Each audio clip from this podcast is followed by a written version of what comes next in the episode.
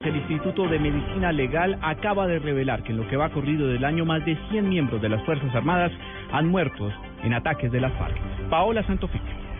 Una fuerte revelación hizo el director del Instituto Nacional de Medicina Legal, Carlos Eduardo Valdés, tras indicar que según un informe preliminar, se evidenció que en lo corrido de este año han muerto de forma violenta cerca de 110 uniformados de la fuerza pública. De enero a mayo eh, tenemos que han muerto 110 miembros de la, de la fuerza pública, eh, 109 de ellos hombres y una mujer. La causa de la muerte en ellos predominantemente ha sido el proyectil de arma de fuego en 85 de los casos y explosivo en 18 de los casos. Indicó que debido a los últimos ataques indiscriminados de los grupos guerrilleros, los casos han aumentado. Paola Santofimio, Blue Radio. Medidas especiales se tomarán en Tibú, norte de Santander, tras el ataque armado que dejó un policía muerto y una mujer fallecida y que haría parte de un plan pistola que adelantan las FARC en esta región del país. Juliet la alcaldía de Tibú prohibirá el porte de armas en el municipio, además de restringir a los motociclistas llevar parrillero en el horario comprendido entre las 10 de la noche a 3 de la mañana. Las medidas preventivas fueron tomadas luego de un consejo de seguridad que finalizó hace poco en Cúcuta tras el ataque armado que dejó un uniformado y una mujer fallecidos. Gustavo León, alcalde del municipio de Tibú. Eh, desde el punto de vista de la administración municipal, vamos a, eh, solicitar al Ejército Nacional para sacar el decreto eh, para el corte del uso de porte de armas. Entre tanto, las exequias del uniformado José Suelta Navarro, así como de la estilista Fabiola Costa, asesinados en una peluquería en Tibú, se cumplirán en las próximas horas. Desde Cúcuta informó Juliet Cano, Blue Radio. Dos de la tarde, 32 minutos. El vicepresidente de la República entró en la polémica sobre la aplicación de la eutanasia en Colombia y dijo que se debe hacer cumplir la ley frente al derecho a morir dignamente. La noticia está en Pereira con Freddy Gómez. Asegura el vicepresidente de la República, Germán Vargas Lleras, que él fue el ponente de la muerte digna ante el Senado y que el Estado y las EPS deben hacerlo cumplir. Pacientes en estado terminal, cuyo concepto técnico, una junta médica de altas calificaciones, señale que no vale la pena prolongarles más su sufrimiento. Ya fue una orden de la Corte Constitucional, el Congreso reglamentó la materia y ya es hora de que acatemos esa sentencia.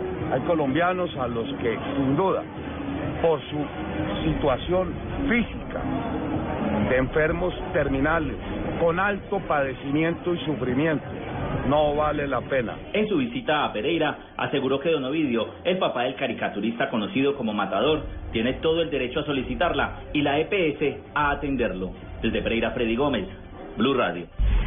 Fendi Petróleo advierte desabastecimiento de combustible en Bogotá y varias zonas de los departamentos de Meta y Boyacá. Simón Salazar. Rafael Barrera, presidente nacional de la Federación de Distribuidores de Derivados del Petróleo, Fendi Petróleo, mostró su preocupación por el aumento en los precios de los combustibles.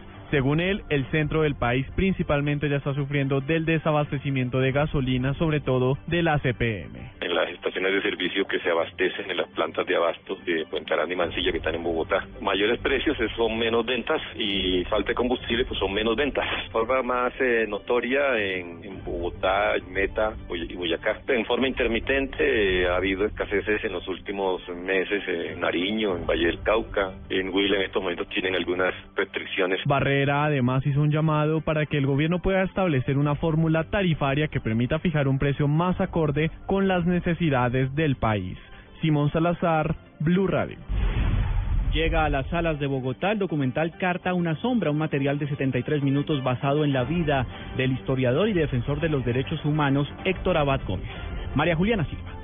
Carta una sombra es un documental dirigido por Daniela Abad y Miguel Salazar inspirado en el olvido que seremos de Héctor Abad Faciolince. El documental reconstruye la historia del libro, adentrándose en los espacios más íntimos de la familia Abad y apoyándose en un valioso archivo familiar. El documental presenta un escalofriante relato de la violencia política que azotó a Colombia y elabora una radiografía de la sociedad colombiana desde la intimidad y el duelo de la familia Abad. Carta una sombra, que ya se estrenó en Medellín, tendrá su debut hoy en horas de la noche en la ciudad de Bogotá.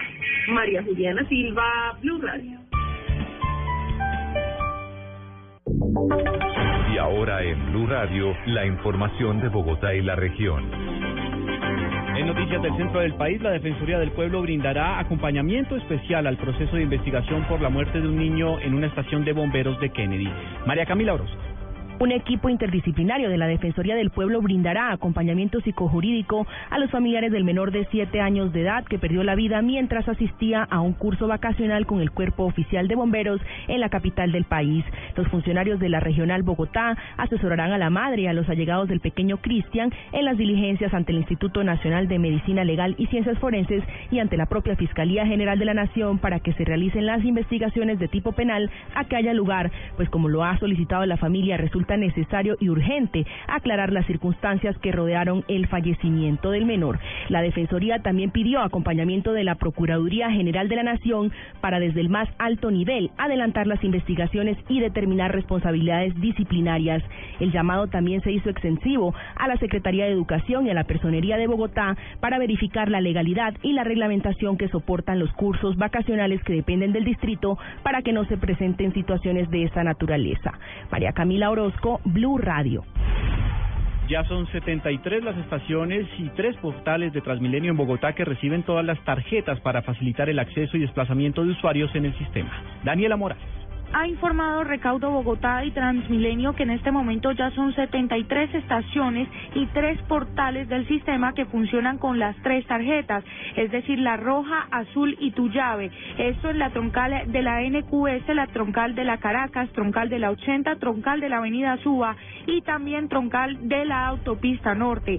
Hay que recordar que en el mes de septiembre estarían listas las más de 100 estaciones y cinco portales con este sistema. Daniela Morales, Blue Radio.